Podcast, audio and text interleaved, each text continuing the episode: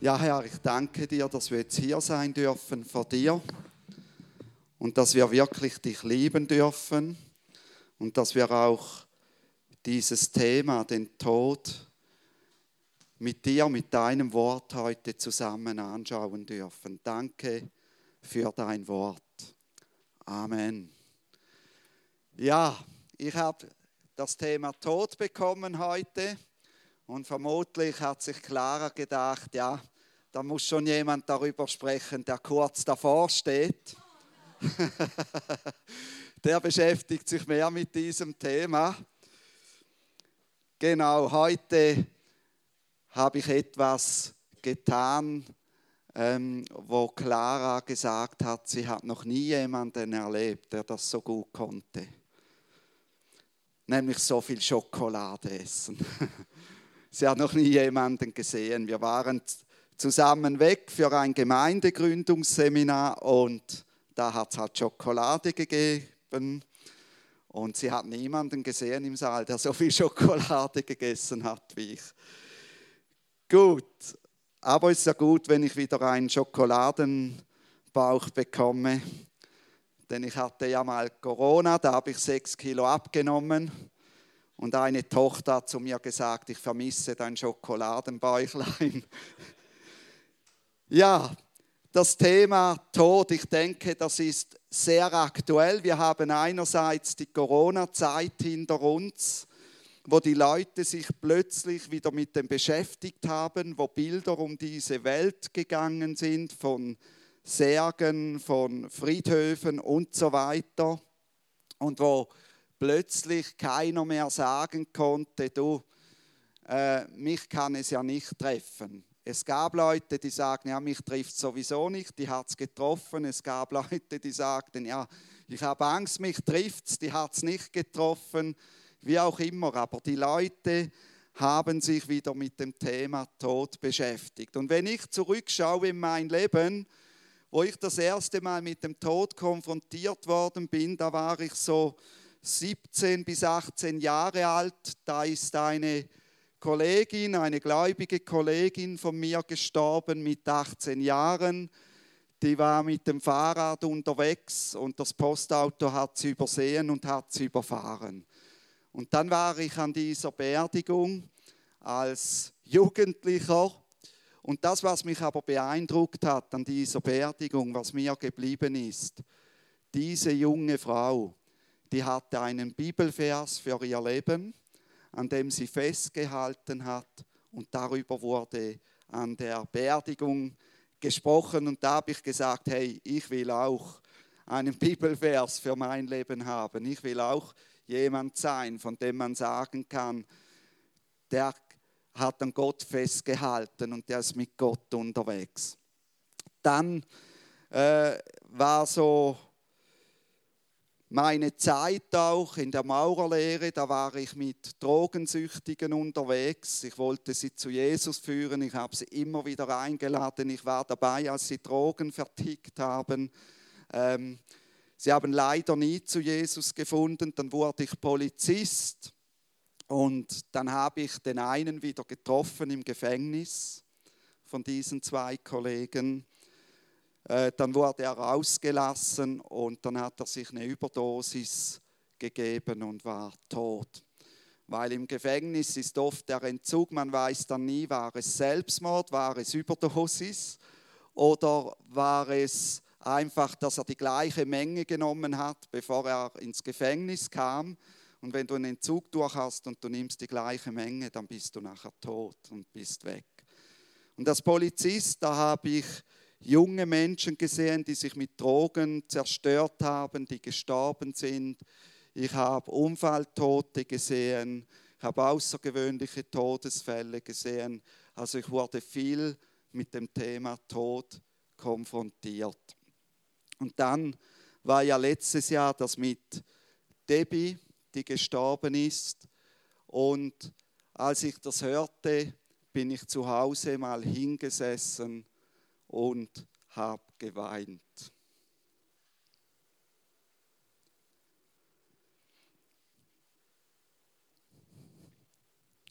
Das ist nicht spurlos an mir vorübergegangen. Aber für mich ist es so wichtig, wie bist du mit Gott unterwegs? Hast du das ewige Leben oder hast du es nicht? Es ist wichtig. Und jetzt der Ukraine-Krieg, die Menschen, die dort sterben, hey, da nützt es dir nichts, wenn du irgendwie mit Gott unterwegs bist, aber du bist nicht sattelfest im Wort Gottes. Und du kennst nicht die Bibelstellen, wo es um das Thema Tod geht und was danach kommt. Wenn solche Situationen sind wie dieser Krieg, dann kannst du nicht einfach sagen, ja, ich habe mal gehört und daran halte ich fest. Da musst du dir sicher sein. Da musst du dir sicher sein, dass es eine Wahrheit gibt, wo Gott uns Dinge mitgeteilt hat, die für unser Leben wichtig sind. Und ganz ehrlich, Putin braucht nur einen Knopf zu drücken und eine Atombombe geht hier in die Luft und wir sind alle Mause. Das muss man sich mal vorstellen. Es ist nicht einfach so, dass wir sicher leben und sagen, ja, irgendwann kann ich das dann schon regeln mit Gott. Irgendwann habe ich schon noch die Zeit. Ich habe Leute getroffen, die gesagt haben, ja, ich befasse mich mit dem, wenn ich mal kurz vor dem Tod bin. Aber vergiss das, je älter du wirst, umso weniger groß ist die Chance, dass du dich wirklich mit dem befassen wirst. Und darum das Thema, was passiert nach dem Tod? Und ich habe jetzt hier 2 Bibelstellen auf der nächsten Folie, die möchte ich vorausschicken. Und nachher geht es in eine Gruppenarbeit. Die eine ist Römer 6, 23. Denn der Lohn der Sünde ist der Tod. Die Gnadengabe Gottes aber ist das ewige Leben in Christus Jesus, unserem Herrn. Was heißt das? Der Lohn der Zielverfehlung. Der Zielverfehlung, wenn wir nicht in der Beziehung mit Gott leben, ist der Tod. Das wird die Folge sein. Die Gnadengabe Gottes aber ist das ewige Leben in Jesus Christus, unserem Herrn, wenn wir in der Beziehung mit ihm leben. Denn Jesus ist gekommen, um uns zu versöhnen mit Gott, damit wir wieder in einer Beziehung mit ihm leben können. Und dann eine zweite Stelle, Johannes 3,36. Wer an den Sohn glaubt, der hat ewiges Leben. Wer aber dem Sohn nicht glaubt, der wird das Leben nicht sehen, sondern der Zorn Gottes bleibt auf ihm. Das sind Bibelstellen, die tun wir gerne weg. Wir reden nicht gerne über den Zorn Gottes. Was sind die Folgen? Das wollen wir gerne ausklammern. Und ich möchte euch jetzt in eine Gruppenarbeit schicken. Und zwar wird das so gehen. Leute aus dem Leitungsteam vom Sivan werden die Leitung übernehmen über diese Gruppen, die 4 Leute groß sind in etwa. Und ja, kannst die nächste Folie nehmen. Und dann habe ich euch einen Zettel hier vorne, den ihr miteinander durchgeht. Und zwar, indem ihr Bibelstellen nachschlagt. Ich mache ein Beispiel. Ihr beginnt mit der unteren Linie. Die untere Linie, das ist der Weg eines Menschen, der nie mit Gott gegangen ist. Und dazu habe ich 4 Bibelstellen. Und dann kann der Gruppenleiter sagen zu den Leuten, okay, du schlägst mal diese Bibelstelle auf, du schlägst diese auf, du diese und du diese. Und dann lest ihr die Bibelstellen und besprecht kurz zu dem Thema, das hier vorne steht. Und nachher, wenn ihr die untere Linie durchgemacht habt, geht ihr zur oberen Linie und lest diese Bibelstellen miteinander durch. Wichtig ist mir noch zu sagen, bei der Offenbarung 21 und 22, dort einfach die ersten 5 Verse lesen, also nicht die ganzen 2 Kapitel. Gut, jetzt brauche ich 6 C1-Leiter. So, okay, super. Also, ihr habt jetzt mal die Bibelvers gelesen und wenn ihr gut geschaut habt, habt ihr festgestellt, es gibt verschiedene Arten von Tod. Es gibt den geistlichen Tod, es gibt den körperlichen Tod und es gibt den ewigen Tod. Und dem ewigen Tod steht das ewige Leben gegenüber. Und dort unterscheidet es sich. Und es ist so gut zu wissen, dass wenn wir Jesus in unser Leben einladen, dann haben wir ab diesem Moment ewiges Leben. Das beginnt hier auf der Erde. Nicht erst, wenn ich gestorben bin mit meinem Körper, sondern es beginnt hier. Aber ihr habt ja die Bibelstellen gelesen, die Vergänglichkeit begleitet uns. Da haben wir diese Kraft in unseren irdischen, vergänglichen Gefäßen, wie es dort heißt, oder eben auch der inwendige Mensch wird von Tag zu Tag erneuert, auch wenn unser Körper zerfällt. Und wenn ihr Johannes 5,24 gelesen habt, dann habt ihr gemerkt, dass es dort heißt, dass auf die nicht mehr das Gericht wartet. Es geht um dieses Gericht, auf diese Verurteilung, die ihr in Offenbarung 20:13-15 gelesen habt. Auf das wartet nicht mehr auf die Menschen, die mit Gott unterwegs sind. Genau, ich hoffe, es war euch ein Gewinn, das zu sehen. Genau, was wollte ich hier noch sagen?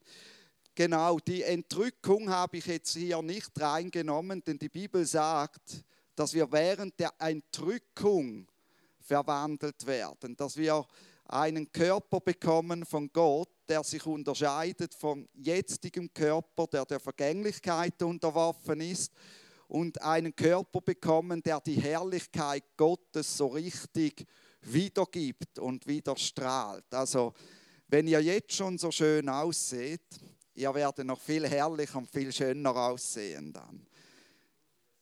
Genau.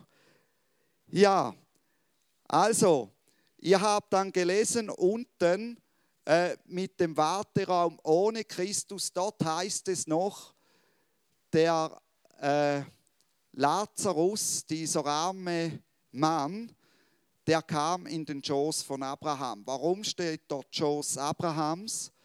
Weil Jesus noch nicht gestorben, auferstanden und von dieser Erde gegangen ist. Und bis zu dieser Zeit, wo Jesus dann gegangen ist, sind die Menschen zu Abraham gekommen, dorthin, wo Abraham ist. Aber jetzt haben wir gesehen bei Paulus, jetzt wartet Jesus auf uns. Also wenn wir sterben, wartet Jesus auf uns und wir dürfen bei ihm sein. Eben zum Schächer am Kreuz sagt Jesus, hey, du wirst noch heute mit mir im Paradies sein. Also es wird schon ein paradiesischer Zustand sein, aber es wird, wenn wir jetzt sterben, noch nicht so sein, dass wir den Auferstehungskörper haben, aber unser Geist, unsere Seele werden dort sein. Wir werden noch nicht verwandelt sein, weil auch unsere Seele und auch unser Geist muss wiederhergestellt werden, verwandelt werden. Aber wir werden bei Jesus sein und es wird uns dort gut gehen. Also die Frage, kommt man direkt in den Himmel? Nein, man kommt nicht direkt in den Himmel. Man kommt direkt zu Jesus und wird bei ihm sein. Das werden schon himmlische Zustände sein. Aber der Himmel folgt dann erst, nachdem das Gericht gefolgt ist. Gibt es die Hölle wirklich? Ja, die Bibel sagt uns, die Hölle gibt es. Aber wenn ich jetzt von der Hölle rede, dann soll es darum gehen, dass es uns die Verlorenheit der Menschen zeigen soll. Nicht, dass es uns Angst machen soll. Und auch nicht, dass wir zu den Menschen gehen und sagen, du kommst in die Hölle, wenn du nicht umkehrst. Das ist nicht das Ziel, sondern es soll unser Herz bewegen, über die Verlorenheit der Menschen, dass wir von der Liebe Gottes erfasst werden und über eine verlorene Welt weinen können, so dass es uns ein Anliegen wird, die Menschen zu Jesus zu führen. Das soll geschehen und nicht die Angst. Die Hölle, sie ist ein Ort, der von Gott vorbereitet wurde für den Teufel und seine Engel, so heißt es in Matthäus 25, 41. Also in erster Linie für den Teufel und die Engel. Der Teufel ist dort nicht der Chef, wie es oft dargestellt wird auf den Bildern oder weiß ich was, er regiert dort, er ist der Chef oder so. Gar nicht, der Teufel fürchtet sich selbst, dorthin zu kommen. Der will nicht dorthin, auch nicht freiwillig. Gott hasst Sünde, Sünde zerstört den Menschen und die Menschen, die sich mit der Sünde eins machen und nicht umkehren zu Gott und sich nicht eins machen mit dem Erlösungswerk von Jesus Christus, die werden in die Hölle kommen, weil sie mit der Sünde eins sind und sie werden Gottes Zorn gegen die Sünde am eigenen Leib spüren, weil sie eine Einheit mit dieser Sünde sind. Hebräer 12, 29 sagt uns, dass Gott ein verzehrendes Feuer ist. Dass Gott ein eifersüchtiger Gott ist, sagt uns die Bibel auch im positiven Sinn. Verzehrendes Feuer, das heißt, genau dieses verzehrende Feuer werden die Leute spüren, die eben nicht zu Gott umkehren. Sie werden flehen und rufen, aber Gott wird sie nicht hören. Er wird sein Angesicht abgewendet halten und sie werden sein Angesicht nicht sehen. Das sagt die Bibel an mehreren Stellen. Sie werden rufen, so stelle ich mir das vor, aber Gott wird sich ihnen nicht mehr zuwenden. Wir haben hier eine ganz andere Situation. Er wendet sich uns zu. Und wenn wir im Himmel sind, werden wir sein Angesicht sehen. Aber dort wird der Ort sein, wer sein Angesicht abwendet von den Menschen. Die Frage, kommen sowieso alle Menschen in den Himmel, ist damit beantwortet. Es ist nicht so, dass alle Menschen in den Himmel kommen. Was passiert mit einem Christ, der Suizid begeht? Und ganz ehrlich, wer hatte nicht schon Todesgedanken? Also ich war auch an einem Punkt in meinem Leben, wo ich gedacht habe, jetzt wäre es schön, von dieser Autobahnbrücke zu springen und weg zu sein. Es würde vieles erleichtern. Diesen Moment gab es in meinem Leben. Und wenn wir die Bibel schauen, dann sehen wir, und ihr habt die Stellen gelesen, Paulus hatte sich auch diese Momente, aber im positiven Sinn, er sehnte sich so sehr nach Jesus, er sagt, am liebsten würde ich jetzt schon aus diesem Körper raus und bei Jesus sein, aber ich habe noch einen Auftrag auf dieser Welt. Das ist sein Statement. War Paulus lebensmüde? Nein, war er nicht. Aber er hat schon etwas von der Herrlichkeit geschmeckt, ihn dort erwartet. Und er sagt, hey, dort ist es sowieso viel besser, viel schöner. Okay, Suizid. Dazu ist zu sagen, Gott ist der Schöpfer von unserem Leben. Er hat uns geschaffen. Und wer sein Leben Gott anvertraut, der gibt damit auch das Recht an Gott ab, sein Lebensende zu bestimmen. Wenn ich sage, Jesus, du darfst mein Leben regieren, dann hat Jesus auch das Recht, mein Lebensende zu bestimmen. Und nicht wir. Eine gläubige Person verzichtet auf ein Selbstbestimmungsrecht in der Frage des Todes und geht den Weg, den Gott für ihn bereithält, zu Ende, bis er stirbt. Gott hat einen Weg für uns. Gott hat einen Plan für uns. Und dieser Plan ist erst fertig, wenn wir in seinem Willen wandeln und er sagt, okay, jetzt nehme ich dich von dieser Erde, dann dürfen wir wissen, der Plan ist vollendet. Wir müssen unterscheiden zwischen Selbstmord aus Verzweiflung, zwischen einer Verzweiflungstat und einem Selbstmord aus Selbstbestimmung. Das ist ein riesiger Unterschied.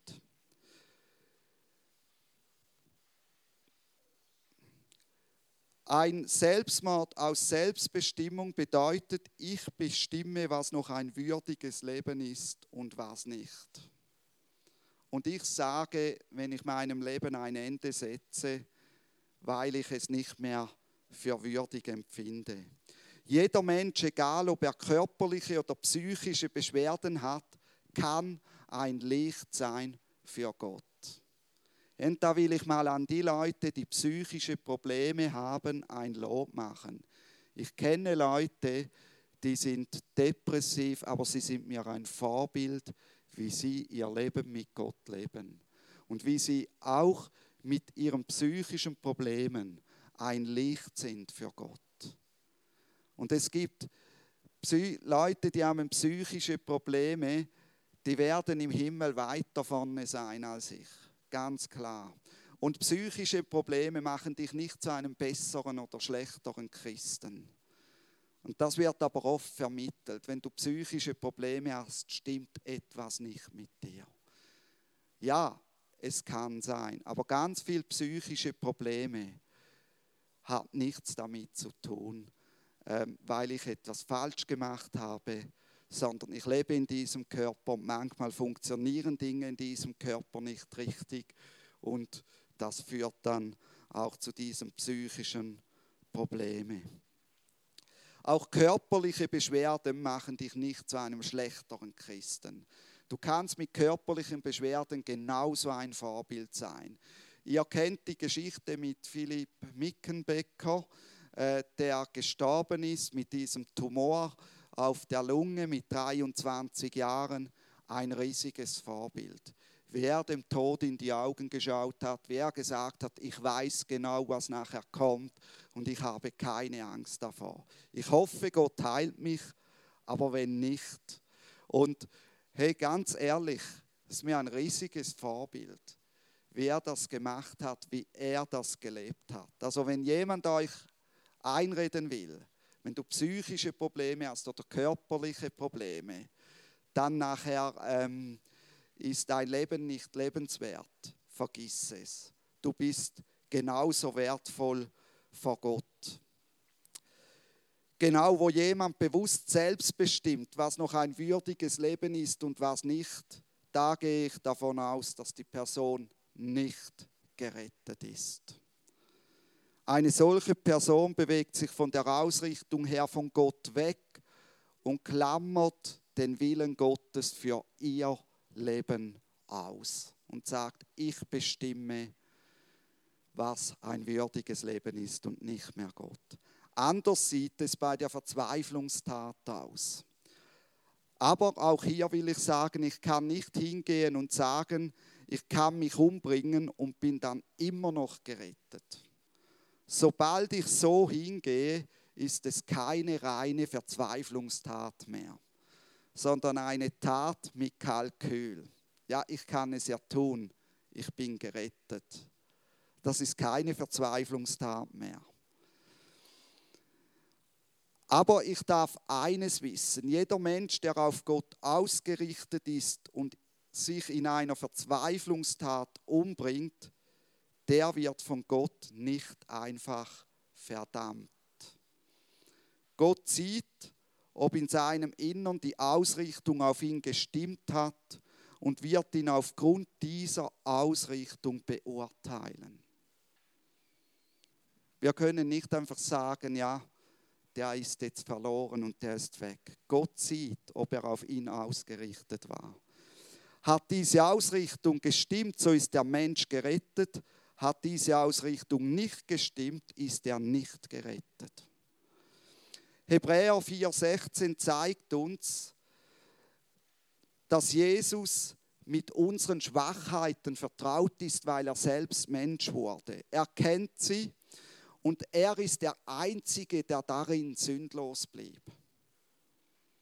Er blieb auch darin sündlos, dass er sich nicht das Leben genommen hat.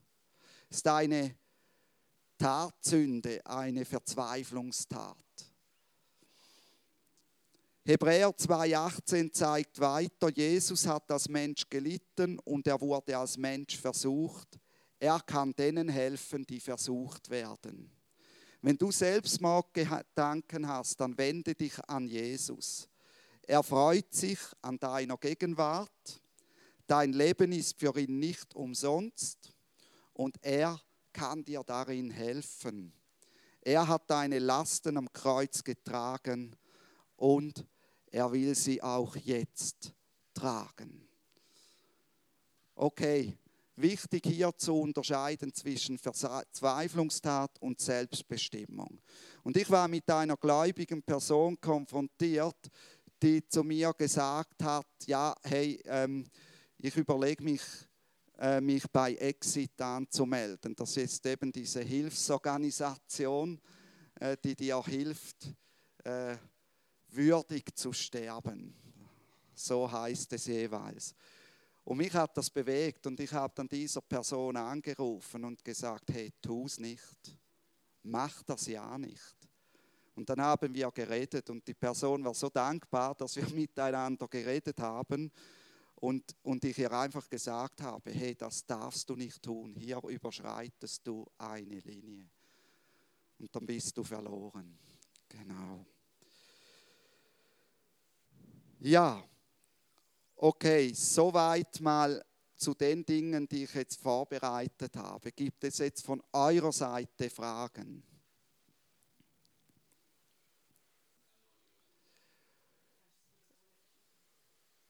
Okay, ihr nehmt auf.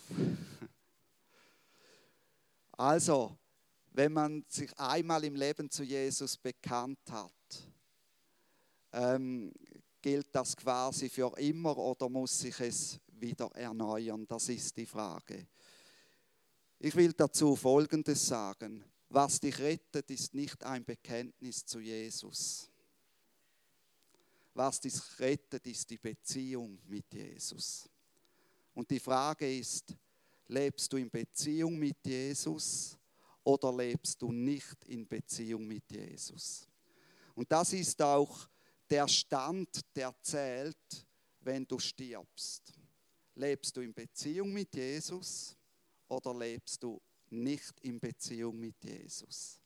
Und wenn du nicht in Beziehung mit Jesus lebst, bist du nicht gerettet, egal welches Bekenntnis du machst. Das ist so die Antwort darauf. Jetzt könnte man denken, ja, wenn ich noch gesündigt habe, bevor ich sterbe, und ich sterbe in einem tragischen Unfall, bin ich nicht mehr gerettet. Das stimmt nicht, oder? Wenn dein Leben auf Jesus ausgerichtet ist und du schaust auf Jesus und gehst auf Jesus zu und du fällst, dann fällst du in seine Richtung. Das ist dann eine Tatsünde, okay? Aber wenn du jetzt bewusst, wie ich hier gesagt habe, selbst bestimmst, wie will ich sterben, wann will ich sterben, was ist ein würdiges Leben, dann kehrst du quasi Jesus den Rücken und sagst, ja, ich bestimme jetzt, was ein würdiges Leben ist, nicht mehr du Jesus. Ich bestimme, wann ich meinem Leben ein Ende setzen will, nicht du Jesus. Okay? Und dann ist es etwas, wo ich umkehren muss zu Jesus, damit ich wieder in Beziehung bin mit ihm.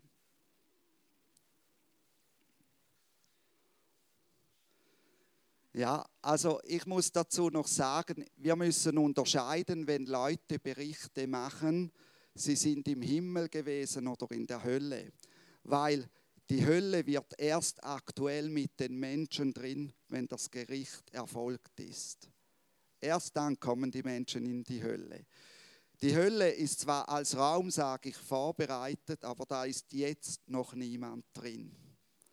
Und das, was Gott solchen Personen gibt, auch wenn sie gestorben sind, ist eine prophetische Schau, in dem drin, wo sie das wie persönlich erleben. Weißt du, was ich meine? Weil de facto ist es noch nicht so weit. Aber Gott zeigt ihnen, was kommen wird und bringt sie auf die Erde zurück. Wir waren jetzt an einem Wochenende, da hat ein Mann auch eine Begegnung gehabt mit Gott und Gott hat ihm einfach mal gezeigt, wie es in der Hölle ist. Die Folge für diesen Mann war, dass er nachher so eine Liebe für die Menschen bekommen hatte, weil er wusste, das will ich den Menschen nicht zumuten, was sie dort erwartet.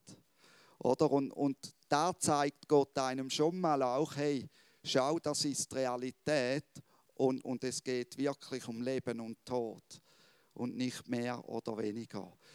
Und wenn Gott Menschen eine Chance gibt, dann bitte ergreifen und nachher nicht gleich weiterleben. Weil es gibt auch Menschen, die haben diese Begegnungen, die wissen, sie sind daneben und sie ergreifen die Chance trotzdem nicht. Dann ist es einfach ein Gnadengeschenk Gottes. Ja. Du kannst dir das vorstellen, wie Jesus dort beim Lazarus und dem reichen Mann erzählt im Gleichnis. Also die wissen, ich habe keine Möglichkeit mehr umzukehren. Die wissen, das Gericht wird auf mich zukommen und die leiden schon dort in diesem Warteraum. Also ich nenne es einfach Warteraum. Nein, ist noch nicht die Hölle. Aber sie haben keine Zukunftsperspektive mehr und sie wissen, sie können nicht mehr zurück. Mit diesem ersten Tod hier wird das, was wir auf dieser Erde am Schluss entschieden haben oder auch schon vorher hoffentlich, wird dann definitiv den Weg bestimmen.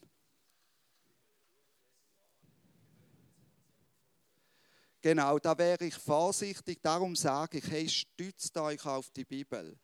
Gott begegnet Menschen, Gott schenkt Menschen prophetische Sichten. Aber wenn ihr eben die Bibel kennt, dann wisst ihr, die Hölle wird dann sein, wenn das Gericht erfolgt ist. Und dieses Gericht ist noch nicht erfolgt. Aber Gott kann dich dort hineinnehmen in seiner Zeitlosigkeit und mal etwas zeigen. Aber bitte, verlasst euch auf das, was die Bibel sagt, und nicht, was Menschen dann haben. Weil die Bibel sagt, wir müssen alles prüfen und das Gute behalten. Und dann wird es Dinge geben, da werdet ihr sehen, das stimmt mit der Bibel überein, aber es gibt auch Dinge, die stimmen mit dem Wort Gottes nicht mehr überein. Und darum, auch wenn jemand sagt, ich war dort, ich habe das erlebt, es muss immer anhand vom Wort Gottes geprüft werden. Das Wort Gottes ist die Wahrheit. Nicht das, was ein Mensch nachher erzählt, wo er es vielleicht nicht mal mehr richtig im Kopf hat, wie war es jetzt genau. Darum stütz dich auf das Wort Gottes. Ich habe mir mal 3 Tage Zeit genommen, einfach den Himmel und das, was danach kommt, zu studieren. 3 Tage Auszeit, die Bibel studiert und die Bibelstellen nachgelesen. Was erwartet mich im Himmel? Es war eine super Zeit. Genau, also da ist eine tiefe Kluft, wo du nicht drüber kannst in den anderen Raum. Also eben das, lies mal dieses Gleichnis durch in Lukas 16 und dann wirst du sehen, wie das ist. Eben dort ist noch in Abrahams Schoß, aber das war noch bevor Jesus gestorben ist. Genau. Das ist noch schwierig zu sagen, oder? Das kommt aus dem katholischen Hintergrund mit dem Fegefeuer. Und dort geht es sehr oft auch um Allversöhnung, quasi die einen kommen länger hinein und die anderen weniger lang, die besser gelebt haben. Aber schlussendlich haben doch die meisten die Möglichkeit, in den Himmel zu kommen, oder?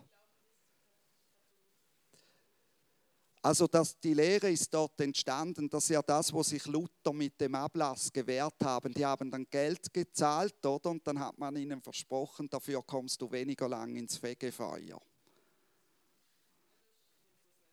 Nein, das stimmt nicht.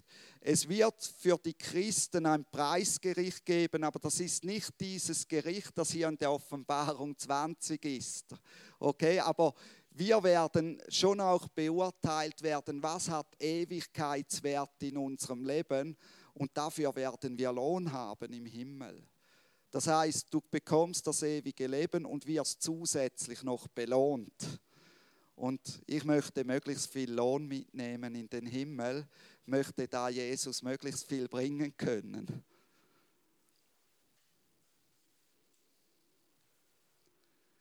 Gut, wenn sonst noch Fragen sind, könnt ihr am Schluss auf mich persönlich noch zukommen und dann schaue ich das gerne mit euch noch an.